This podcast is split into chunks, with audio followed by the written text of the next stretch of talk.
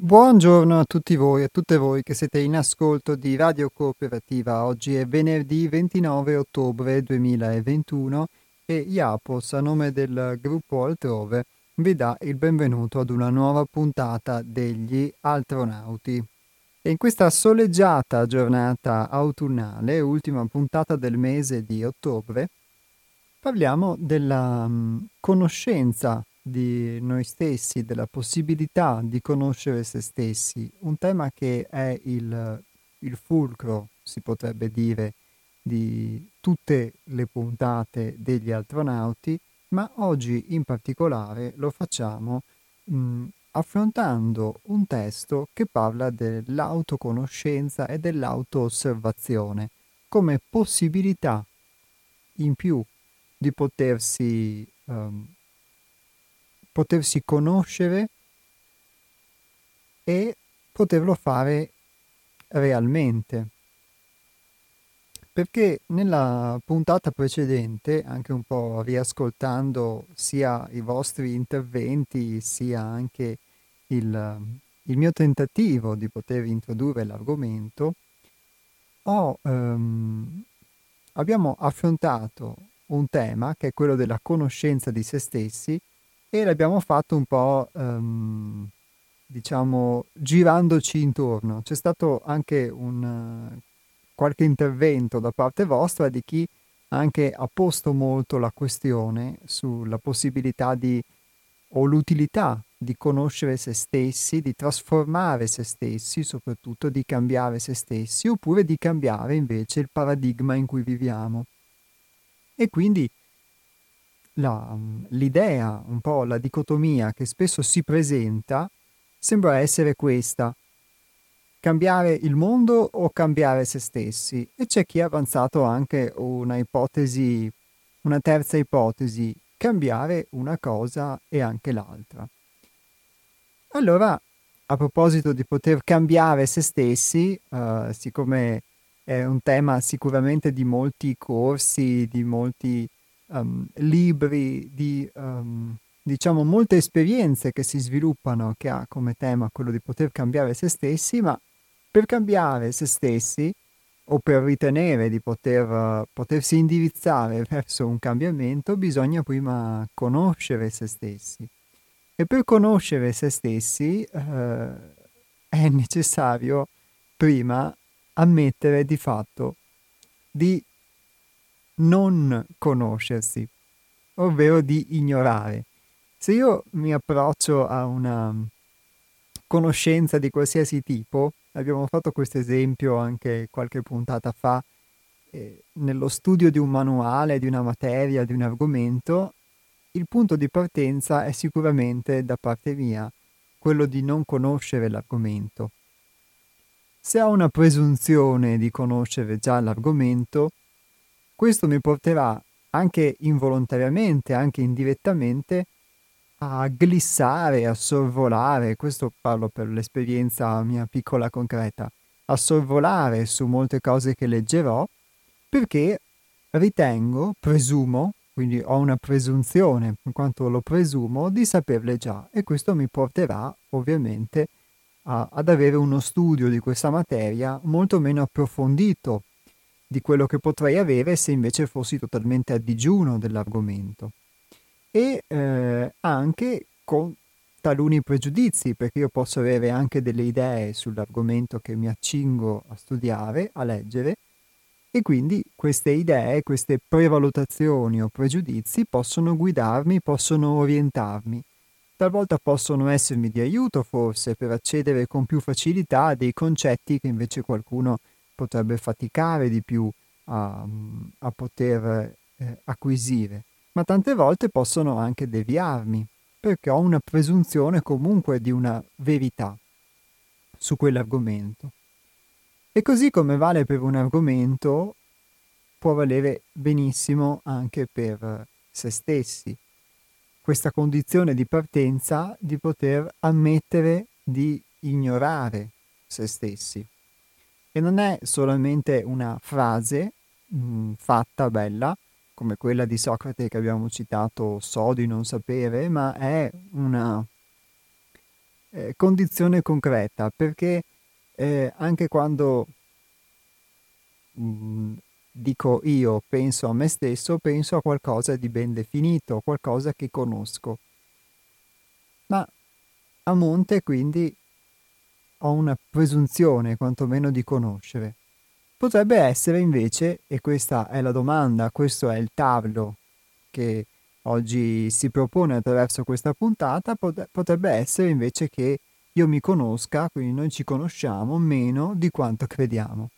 E partendo da questa necessità di una maggiore conoscenza di se stessi e partendo quindi da una condizione iniziale di non conoscenza di se stessi, quantomeno di non conoscenza di alcune parti, alcuni lati di noi, quindi di ignoranza sotto certi aspetti di noi stessi e mossi forse anche dalla curiosità di poterci approcciare alla conoscenza di queste piccole parti inesplorate di noi, sentiamo una necessità, che è quella di acquisire degli strumenti per potersi conoscere.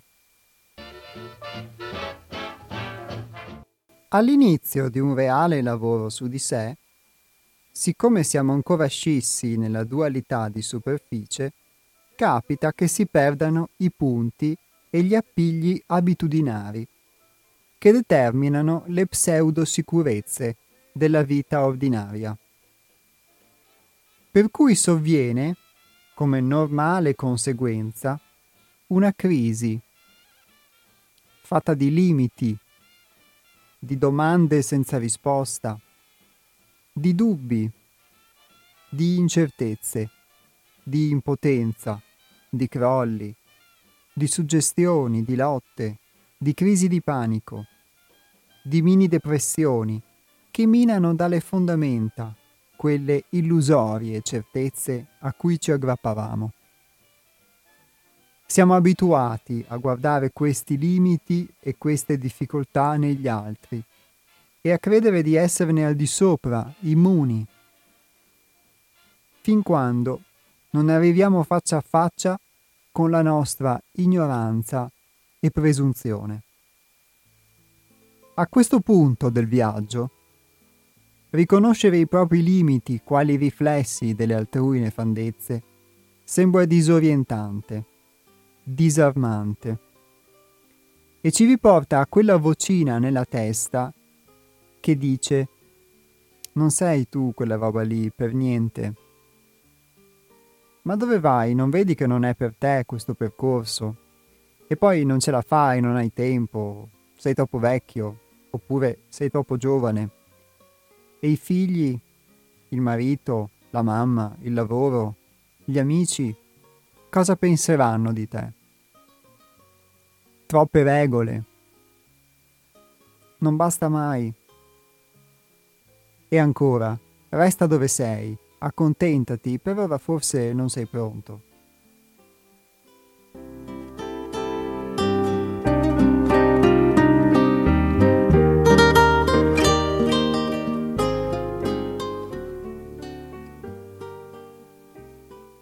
Colui che sceglie di intraprendere un reale lavoro su di sé incontra come limiti iniziali le proprie abitudini e le proprie paure, che sono costanti e talvolta feroci.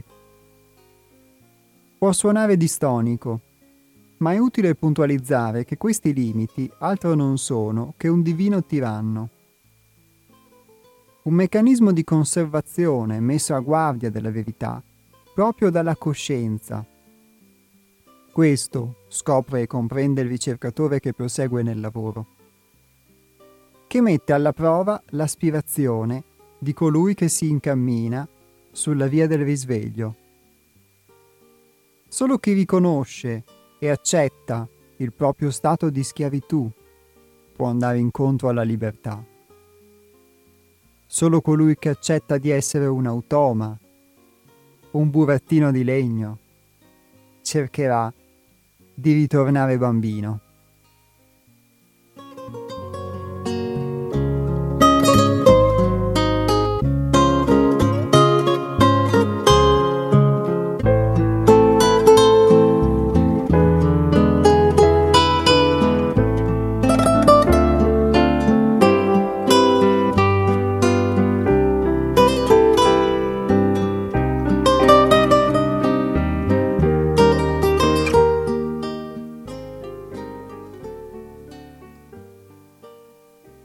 All'uomo comune, nell'attuale condizione di sbandamento e confusione, non rimane che entrare in contatto con un formidabile strumento evolutivo.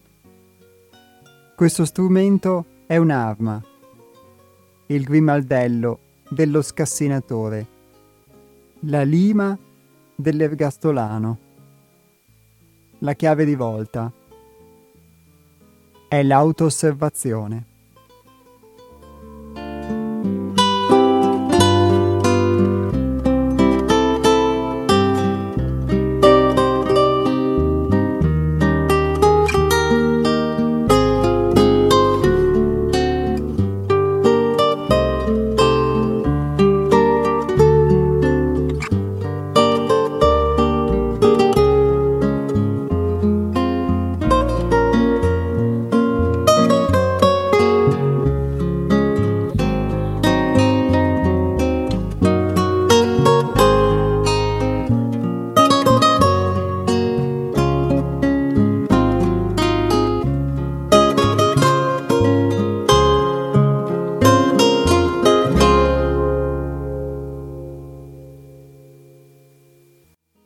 L'autoosservazione è disponibile a tutti da subito, senza iscriversi a nessun seminario o corso, senza andare a Bombay e nemmeno in Nepal.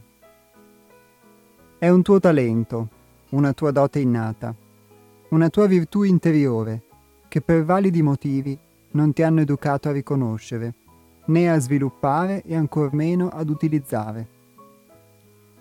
Nella tua testa, proprio dietro alla compulsione dei pensieri, c'è un osservatore distaccato e silenzioso, che osserva e può discernere il vero dal falso, il giusto dallo sbagliato, il grano dalla zizzania.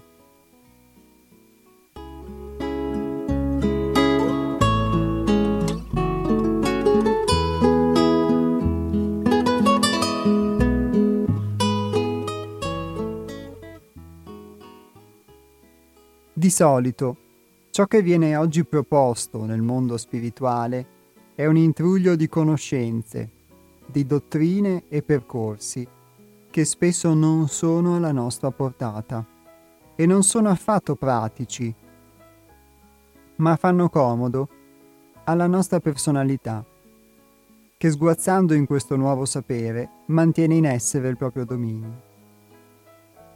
Questi passatempi procurano nuovi stati sensoriali, riempiendoci di paroloni energetici, che spesso risultano non avere concretezza, non essendo frutto di una fattiva esperienza. Non è nell'acquisizione di un vano potere di conoscenza che potrai accedere ad una concreta trasformazione.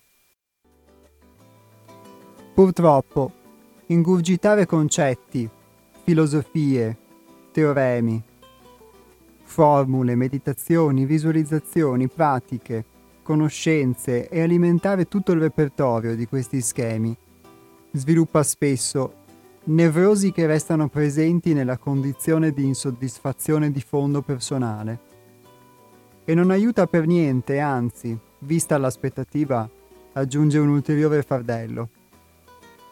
In questo stato delle cose, di norma si sfocia nell'inadeguatezza, nel non essere all'altezza, nel non essere bravi o al contrario primi della classe, diretta conseguenza dell'educazione ricevuta, volta alla competizione e al successo. Una tela di un antico ragno si tesse costantemente a livello neurale in queste menti, inducendo in modo elegante ed invisibile le attuali neuropsicoprigioni di massa. Un'eterna lotta questa tra il bene e il male che, avuto accesso al tuo osservatore interiore, risulterà essere nient'altro che la divisione sistemica che vivi da sempre dentro te stesso.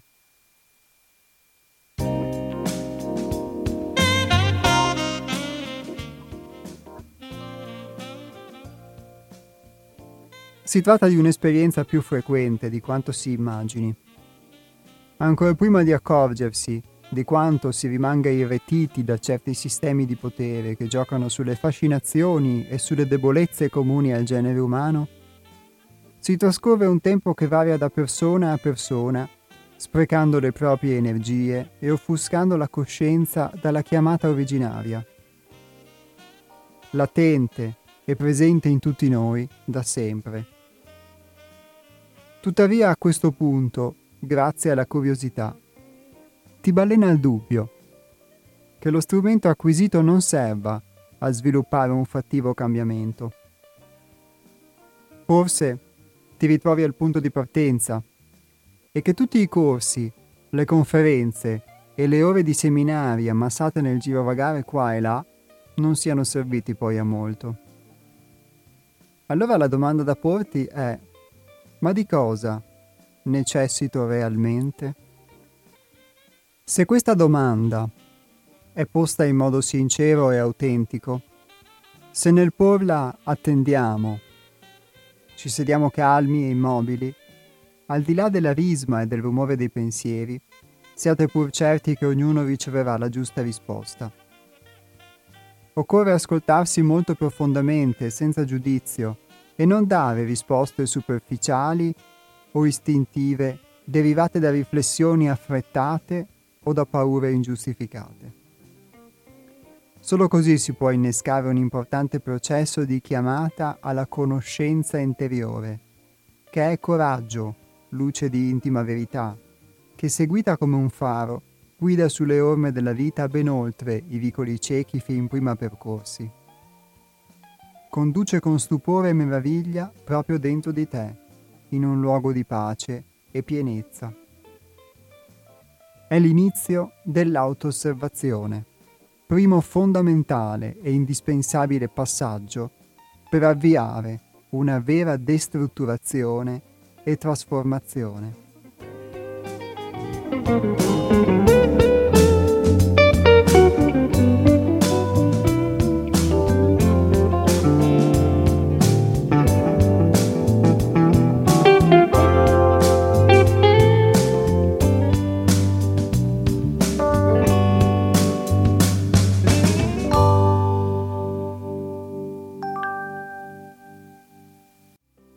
Dobbiamo sforzarci e imparare a guardare e osservare i nostri movimenti interiori per poterci lanciare nella ricerca della nostra intima verità.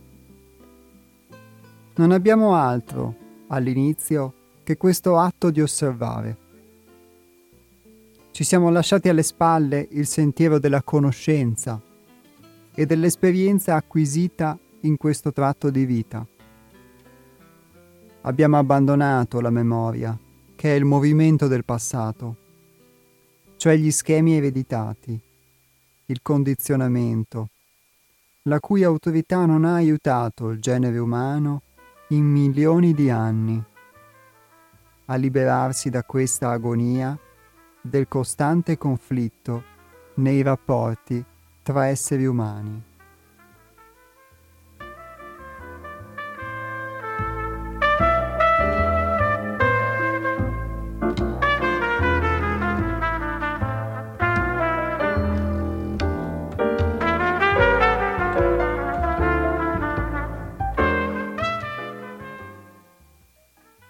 Devo osservare, devo guardare, quando il pensiero si muove. Sono capace di guardare. Sono capace di osservare. Comprendo che cos'è l'osservazione. Riesco ad accettare che senza osservazione io non ci sono. Ammetto che se non osservo le mie dinamiche, di fatto dormo. Ammetto e accetto di essere schiavo di forme psichiche che definisco io e me stesso. Mi arrendo mai totalmente e integralmente accettando ciò che è. Accetto la mia schiavitù. Mi arrendo a questo stato delle cose?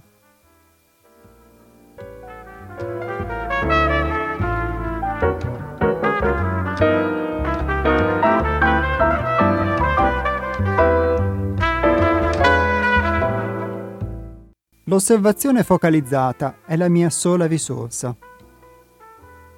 In silenzio comincio a osservare e noto che l'osservazione, dopo pochi minuti, non mi è possibile, perché nel momento in cui guardo il movimento del pensiero si insinua nella mia mente un giudizio, il mio carceriere e aguzzino.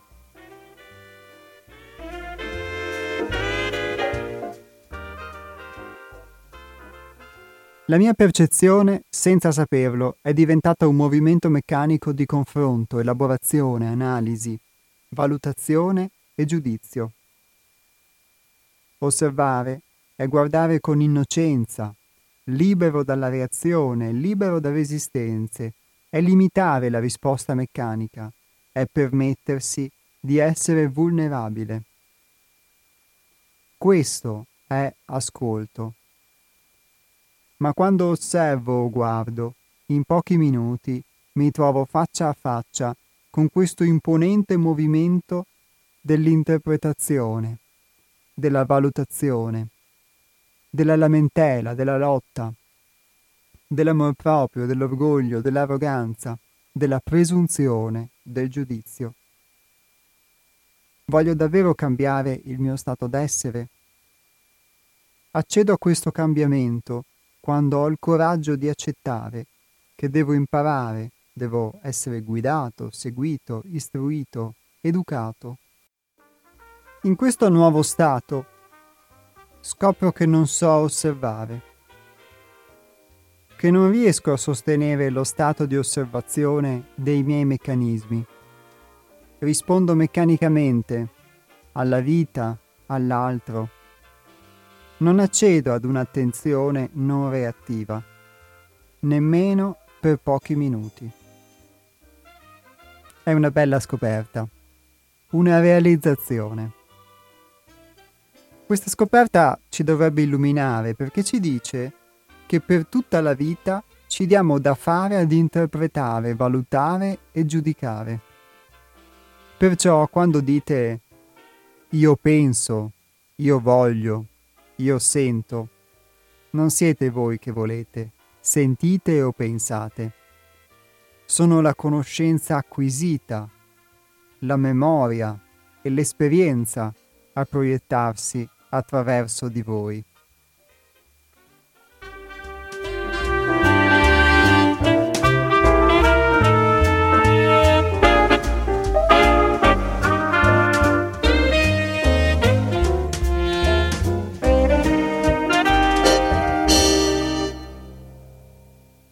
Quando comincio a osservare e vedo che non riesco a conservare un'attenzione non reattiva, significa che continuano l'interpretazione, la valutazione, il giudizio. È un flusso, il flusso del pensiero che si sta muovendo. Attraverso di me sta scorrendo il flusso del pensiero, un flusso che non è solo mio, ma collettivo, e il mio pensiero è una risposta a questo flusso. Credevo fosse il mio pensiero, la mia sensazione, il mio desiderio, ma non c'è nulla di mio. Si tratta invece di un flusso organizzato di conoscenze, valutazione, principi, sistemi di valori, ed è universale. E tutte queste cose scorrono nel letto del mio corpo, per così dire. Accorgersi che l'osservazione è sempre reattiva è una scoperta grandiosa. Bisogna imparare a guardare e osservare. Parole così semplici che prima si credeva di conoscere e in cui si pensava non ci fosse nulla di difficile. Che c'è da imparare sull'osservazione? Ma se si è onesti e sinceri ci si accorge che la semplicità è la cosa più difficile e complessa che ci sia. Ci si accorge anche di un'altra cosa, che il me e il movimento del pensiero non possono essere separati. Voi siete identificati nei vostri pensieri, Credete e avete l'illusione che siete voi che pensate, ma non è così. È il pensiero che vi pensa. In sintesi, voi siete pensati.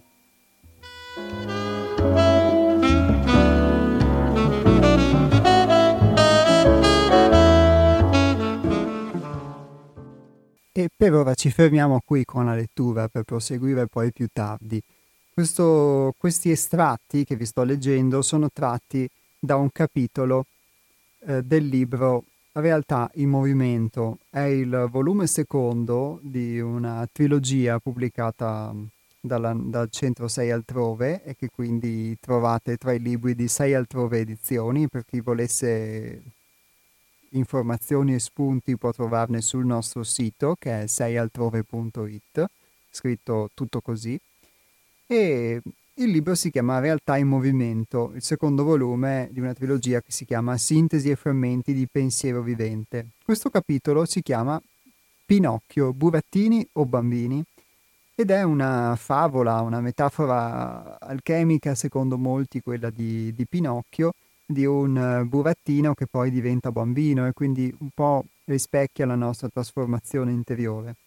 Il problema forse, per quello che mi riguarda, è che uno è convinto di essere già bambino, di essere già umano e non è convinto di essere invece un burattino o comunque un pezzo inanimato, una sagoma inanimata, e quindi di nascere umano già e di non doverlo diventare. E filosofia a parte, invece, quello che posso continuare a sperimentare nella misura in cui me lo permetto è e posso accedere attraverso l'esperienza ad un insegnamento e quindi accettare, come si dice qui, di poter essere guidato, istruito, è il fatto di essere invece un burattino, che questa umanità che io pensavo di essere, o tutto quello che credevo di essere, non lo sono. Lo posso essere forse potenzialmente in una certa misura, ma lo devo diventare, me lo devo conquistare, e questo diventarlo, questo conquistarlo, è una conquista che parte da strumenti come questo di cui vi sto leggendo, ossia l'autosservazione, il desiderio, la necessità, come si esprime all'inizio,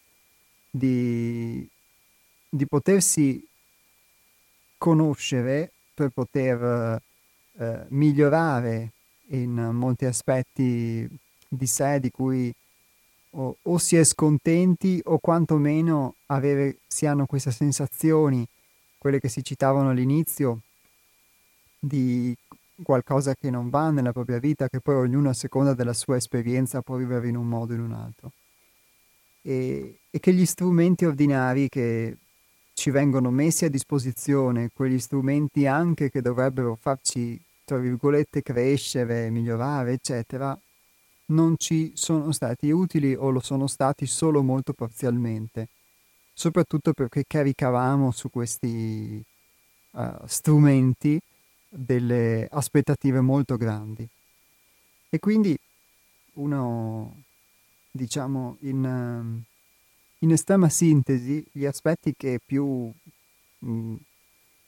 colgo e sintetizzo per voi, che poi se volete potrete riandare a leggervi questo testo appunto sul libro, e per poter anche entrare a contatto poi con un testo che, come avrete forse avuto modo di ascoltare dalla lettura, si fonda su una fattiva esperienza, non potrebbe diversamente altrimenti essere scritto o descritto. E il punto è che quello di cui si parla qui, l'autoosservazione, ovvero l'osservazione di sé, l'osservazione dei propri pensieri, dei propri movimenti, delle proprie emozioni, perché da qualcosa bisogna pur partire per potersi conoscere, qui si accompagna ad un'assenza di prevalutazioni, di pregiudizi. Quello che dicevo all'inizio, di potersi approcciare ad un testo con meno pregiudizi possibili, è che tante volte uno non si rende conto dei pregiudizi che ha dentro, che lo orientano senza che lo sappia. senza che ne sia cosciente. E quindi questa assenza di pregiudizi, che tanto vale per un approccio allo studio di qualcosa o a qualsiasi esperienza, perché uno può avere pregiudizi anche su un'esperienza fattiva che si accinge a fare, e questo lo condiziona, su una persona, eccetera, non solo ovviamente su un aspetto di conoscenza intellettuale, ma questa assenza di pregiudizi poi deve orientarci anche nel poter osservare, deve orientarmi anche nel poter osservare me stesso e nel poter prendere atto di quello che osservo. Ed è questa una cosa molto, sicuramente una cosa che forse si può acquisire nel tempo, perché vedo che è molto difficile potersi non giudicare. E diciamo è bella tosta, secondo me, anche una frase che qui viene detta, ovvero che quando dite io penso, io voglio, io sento, e quindi affermiamo qualcosa attraverso questo pronome io, non siete voi che volete, sentite o pensate, sono la conoscenza acquisita, la memoria e l'esperienza a proiettarsi attraverso di voi. Questa è bella tosta, perché di fatto noi acquisiamo tutta una serie di informazioni, di memorie, eccetera, e queste ci fanno costruire la nostra personalità, il nostro io, eccetera, eccetera. E poi elaboriamo un pensiero, elaboriamo delle reazioni a quello che accade, le mentalizziamo, eccetera, ci approcciamo alla vita e di fatto diciamo io, ma questo io non è altro che il frutto di tutto questo passato che attraverso di noi si esprime. Quindi anche tutte le volte che abbiamo parlato, anche in trasmissione, dei condizionamenti sociali, generazionali, condizionamenti della famiglia, della religione, della cultura, del territorio di appartenenza, dell'istruzione, di tutta una serie possibili di condizionamenti ambientali, di fatto poi questi vanno ad incidere, e soprattutto il modo in cui noi li recepiamo, recependo qualcosa piuttosto che qualcos'altro, eccetera, vanno ad incidere sul nostro modo di pensare. Quindi quando noi esprimiamo un pensiero, di fatto non c'è una parte di noi libera, autentica, spontanea, che si fa, diciamo, che esprime questo pensiero, ma viene filtrato attraverso tutta questa serie di strutture. Quindi l'ammissione che non sono io che penso qualcosa, ma che anche un giudizio, su me stesso di cui si parlava qui, deriva da tutta una serie di idee che ho, di cui sono stato informato da un ambiente, da tutta una serie di condizionamenti, e dà molto il senso, secondo me, di quella condizione che vi dicevo all'inizio di non conoscenza di sé, o di conoscenza solamente parziale, solamente approssimativa.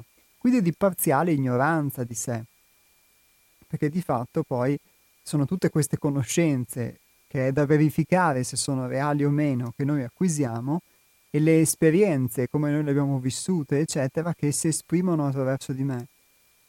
Questa cosa mi dà il senso sostanzialmente di quanto poco io sia realmente libero, sia realmente individualizzato io, tra virgolette, nel poter fare o dire qualcosa, e quanto invece non sia condizionato, e di quanto ovviamente senza alcuna possibilità di vedere questo continuerei, ovviamente, e questo è lo scatto diverso, secondo me, continuerei ad essere unicamente identificato in questo automatismo, in questo condizionamento, perché non avrei la possibilità di vederlo, e quindi, non avendo la possibilità di vederlo, continuerei a recitare questa recita non mia, senza nemmeno accorgermene, o, come si diceva all'inizio, proiettando questa cosa sugli altri.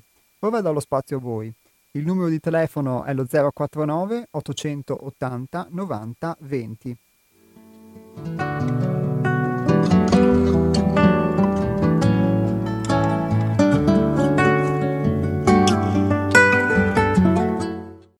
pensato che forse questo testo che stavo leggendovi può aver lasciato di stucco forse anche voi, essendo un testo che spinge e stimola l'introspezione. Proseguo la lettura.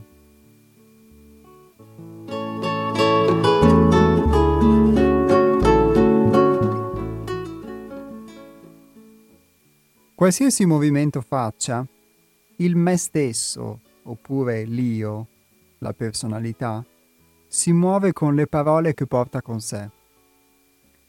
Il movimento del me è il movimento della parola, del pensiero e di tutto ciò che il pensiero contiene. Perdunque, il me e il movimento del pensiero non sono due cose separate, ma sono la stessa identica cosa. Questa è la scoperta che interviene nei momenti di profonda osservazione. Ecco che quando osservo i miei pensieri posso affermare che osservo i pensieri collettivi, provenienti dal campo mentale universale, organizzati dall'intero genere umano, e io ne faccio parte finché sono identificato in questo me e in questo io, decretando di fatto la mia e la collettiva schiavitù psicca. Ne sono inconsapevole complice e di fatto schiavo.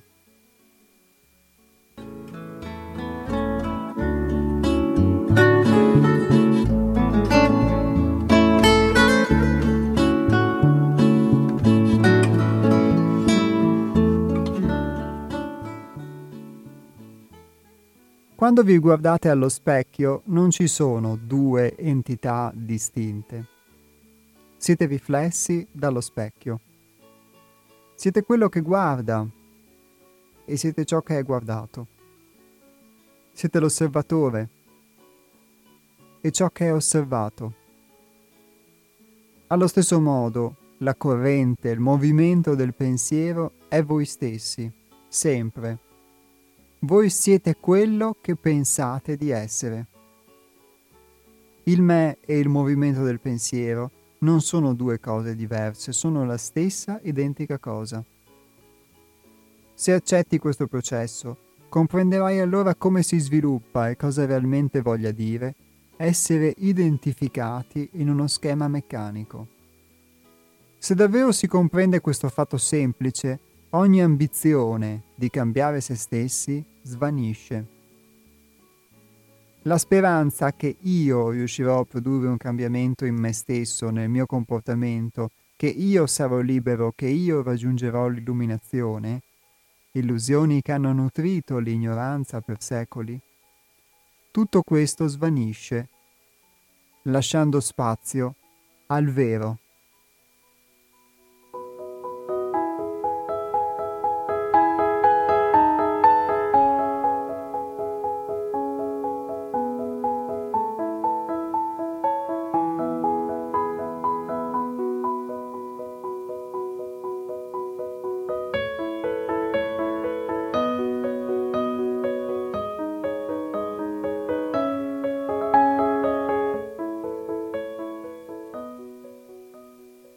La percezione, l'impressione della verità, sfocia dall'annullamento del falso e della menzogna. La verità non può essere concettualizzata o pensata, si può solo sperimentarla ed esserla. Se siamo pionieri autentici, non importa se spirituali, atei, religiosi, purché interessati a porre fine all'angoscia, al dolore, ai conflitti e alle contraddizioni, a porre fine agli squilibri e alle impurità di noi stessi e del mondo, allora naturalmente la comprensione della natura del pensiero e delle implicazioni del movimento del pensiero sfocerà in un dissolversi di ogni forma di tirannia e autorità costruita dall'uomo mentalmente colossizzato. Se la tirannia e l'autorità non muore, vuol dire che la profondità spirituale fino ad ora ci ha interessato solo in superficie, nell'immaginazione e nella sola teoria. Per abitudine tendiamo ad essere più interessati al sapere e conoscere le cose, piuttosto che viverle. La realtà si sviluppa nell'atto di vivere le cose e non solo di conoscerle mentalmente.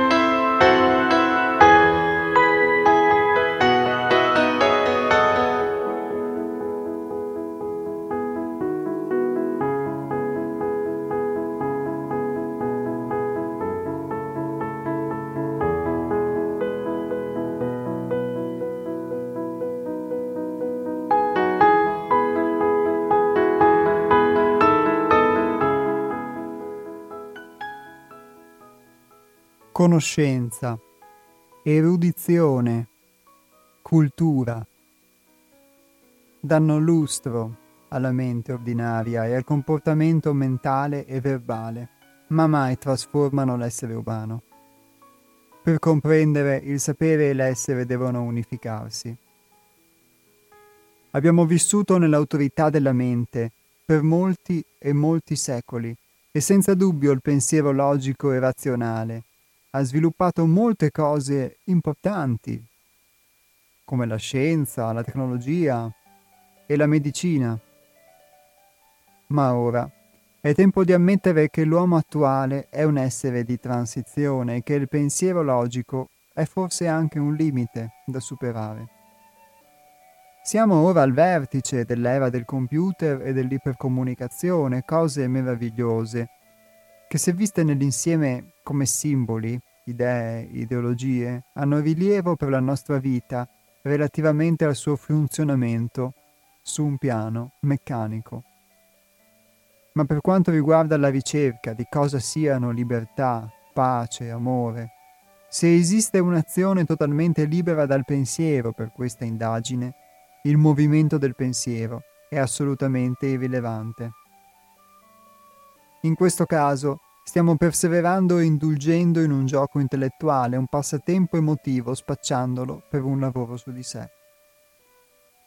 Allora, alla luce di tutti questi fatti, cosa metto in priorità? Il bambino? Oppure il burattino?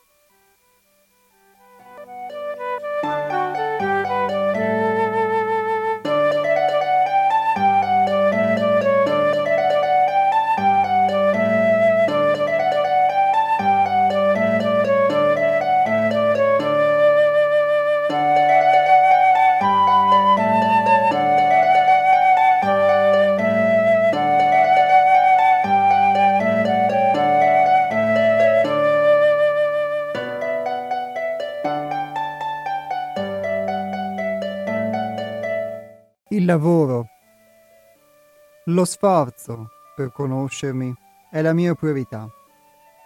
Osservo le mie meccaniche abitudini, le riconosco, le accetto come autolimitanti, lavoro e le trasformo. Tuttavia, se comincio la giornata con questo proposito da bambino e poi invece scivolo nella ripetizione delle abitudini, ritorno a vivere nelle tenebre del passato e mi trasformo ancora una volta in burattino. Devo sforzarmi, osservarmi e restare in presenza. Quando mi lavo i denti, mi faccio il bagno o faccio colazione in modo meccanico, quando porto a termine questi movimenti occupato in qualche pensiero, assente da quello che sta accadendo al corpo, alla vita e alla coscienza, c'è tenebra, oblio, sonno, incubo e non c'è mai libertà. In questo stato di ipnosi ripetitiva, senza neppure scegliere o accorgermi, ho già accettato l'autorità dell'abitudine. Ritorno ad essere il burattino di legno, mi trasformo in Pinocchio. Ho necessità di scegliere cosa voglio fare da grande. Chi sono io? La risposta, se sincera, è assisa nel tuo cuore. Non la troverai, di certo, nella testa. Ascoltati dunque e senza paura decidi in libertà come sarà il tuo prossimo divenire, poiché tutto è nelle tue mani. La tua vita e la tua evoluzione sono solo e sempre una tua diretta responsabilità. Sia che tu divieni bambino o rimani burattino.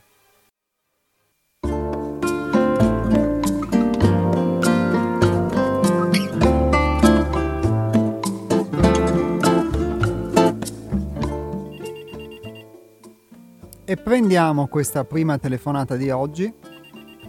Pronto? Sì, pronto Jaco, sono Antonio. Ciao Antonio. Ciao. Senti Jaco, bambino o burattino? Il bambino è il simbolo della creatività, è il simbolo della vita, è il nuovo, e il burattino è il simbolo del meccanismo, del già scritto. Quindi come questo invito all'auto-osservazione, alla riflessione, alla propria soggettività, a farsi una strada nella vita, è quanto mai opportuno, concordo. Poi però devo fare i conti con il burattino e potrei considerare il burattino la storia, perché quando nasco, vengo gettato dai miei genitori, vengo gettato nella storia e trovo le cose già fatte, in un certo senso, ma la storia, cioè quello che c'è stato, quello che è, come lo devo intendere, con che razza di burattino devo fare io, devo confrontarmi. Allora c'è un modo di intendere la storia come decadenza, ieri era meglio che ieri era peso, dall'età dell'oro, età dell'argento, età del bronzo, cioè si va sempre in peggio, e abbiamo uno sguardo verso il passato, verso l'età dell'oro, verso una specie di torcicollo verso il passato. Poi c'è la storia come ciclo, tutto si ripete, è una storia circolare, e all'interno di questa storia a me non resta che realizzarmi secondo la mia vocazione, eccetera. Poi c'è la storia come caos. La storia è tutto casino, tutta confusione, è caos, è inutile cercare un filo razionale nella storia, perché è caos. Oppure la storia è la storia dei vincitori, la legge del più forte, rispetto a essere vinti o vincitori, in che punto piazzarsi. Poi c'è la storia del progresso, il progresso dell'Occidente, un progresso lineare e continuo, di scoperta in scoperta, di una razionalità che evolve attraverso la scienza, specialmente mai in questo periodo è la potenza del pensiero scientifico. Poi c'è la storia come manifestazione della provvidenza, cioè Manzoni, tutto, mi affido a Dio, mi affido all'entrata di Dio nella storia. Poi ci sarebbe anche la storia come lotta fra le etnie, ma che non è tanto, non è a me. C'è un punto invece che mi colpisce, è la storia intesa in questo, la storia dell'umanità è determinata dal conflitto tra le classi sociali. La storia in genere non è il prodotto consapevole delle scelte degli individui, bensì una conseguenza delle forze economiche che costituiscono la struttura sottostante alla società e alla storia. Poi c'è. Quindi è dura ad essere bambini, alla scelta tra l'essere bambini, naturalmente responsabili poi, e i meccanismi, e il burattino e l'ambiente e il periodo storico in cui uno che ci tocca vivere. Ecco, qui volevo solo dire che sento anch'io molto questa questione qui. Tutto qua, non ho altro da aggiungere. Ciao. Grazie Antonio.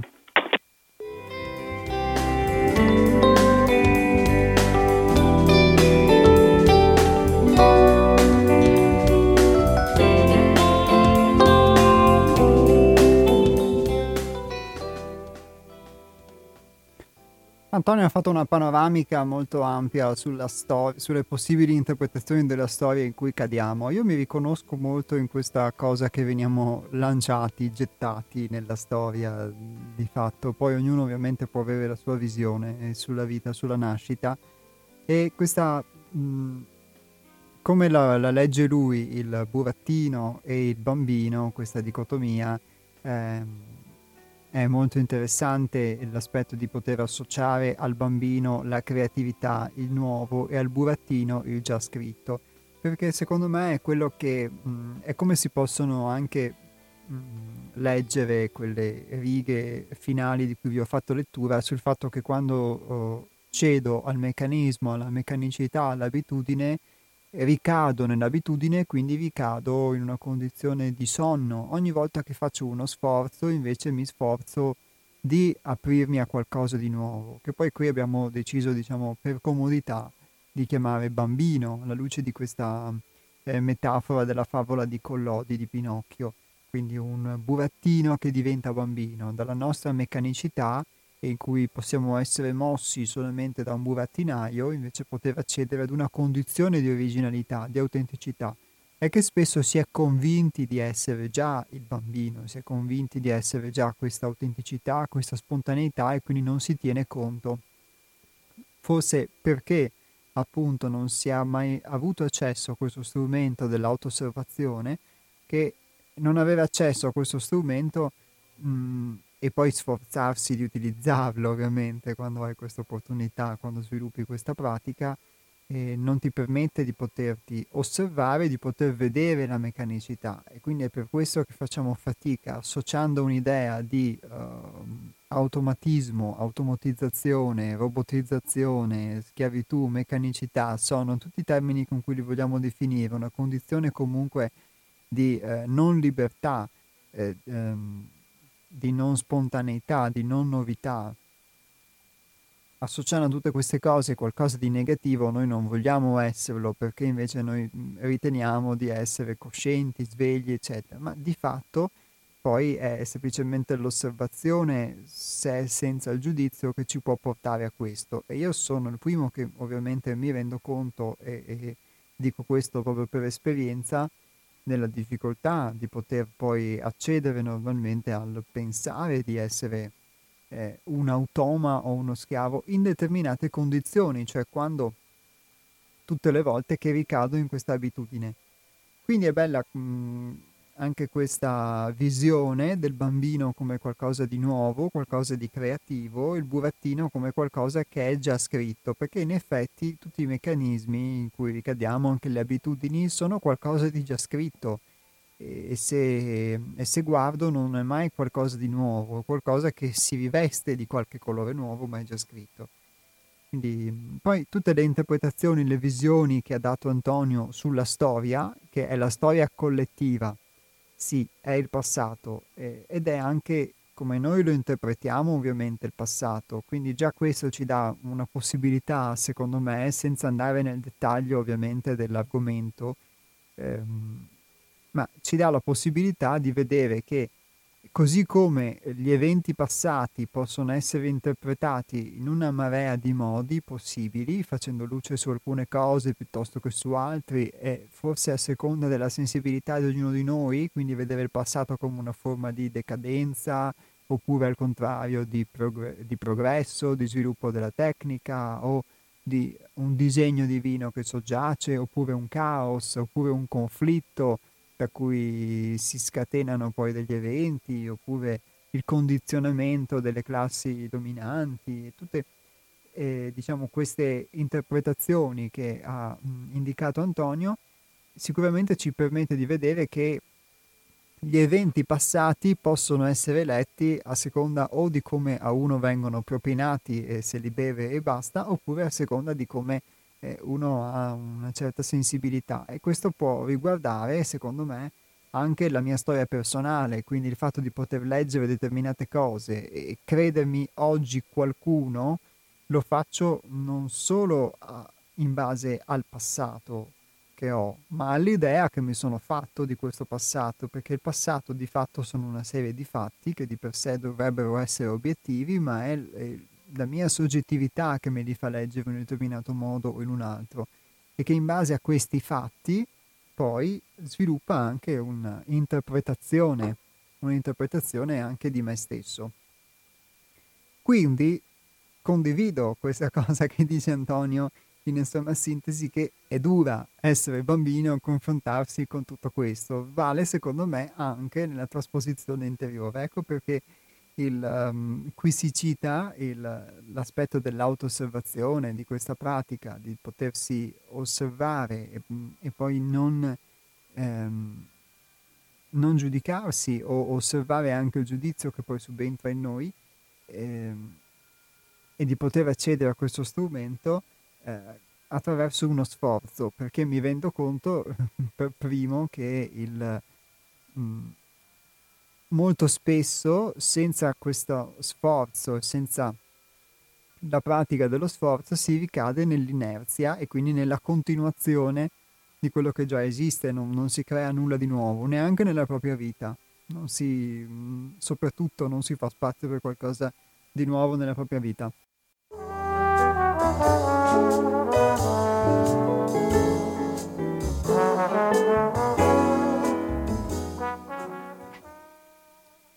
Allora, grazie Piero. C'è una frase nel testo che vi ho letto prima, in cui si dice che la semplicità è qualcosa di molto più difficile e di complesso di quanto si pensi, perché forse siamo abituati a,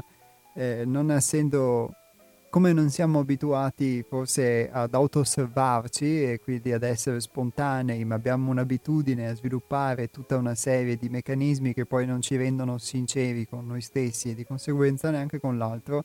Siamo abituati ad una forma di complessità e quindi le cose per ognuno di noi, parlo per me però soprattutto, non sono come sembrano e di fatto tendiamo a preservarle così. Abituati forse a questa forma di complessità, ci ingarbugliamo effettivamente nel nostro modo di pensare, perché il nostro modo di pensare forse non è commisurato alla realtà.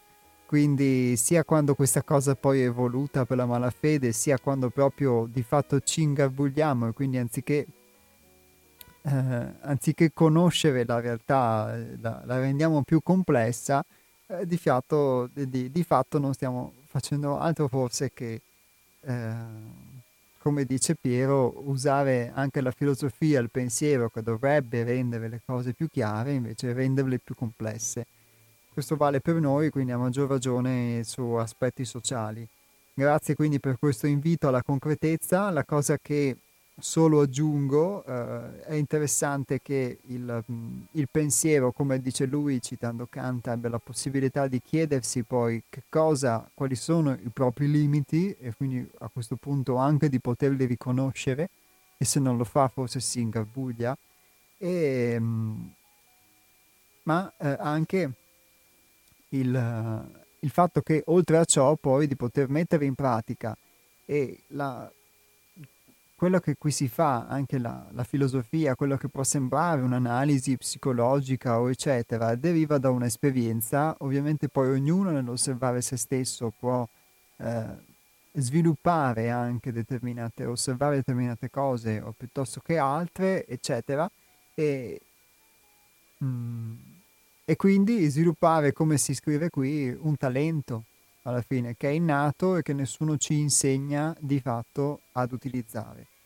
E quindi questa è una filosofia unicamente volta a sviluppare una pratica, e attraverso la pratica effettiva e fattiva poter poi apportare dei cambiamenti concreti, piccoli o grandi, nella propria vita. Altrimenti questo è il sunto, l'estrema sintesi forse di questo testo che posso fare ora in questi 10 secondi, è che uno persegue un'illusione di poter cambiare se stesso, ma di fatto quando si approccia alla realtà, come dice Piero, è estremamente complessa rispetto alla realtà della giungla in cui possono convivere in pace, dice lui,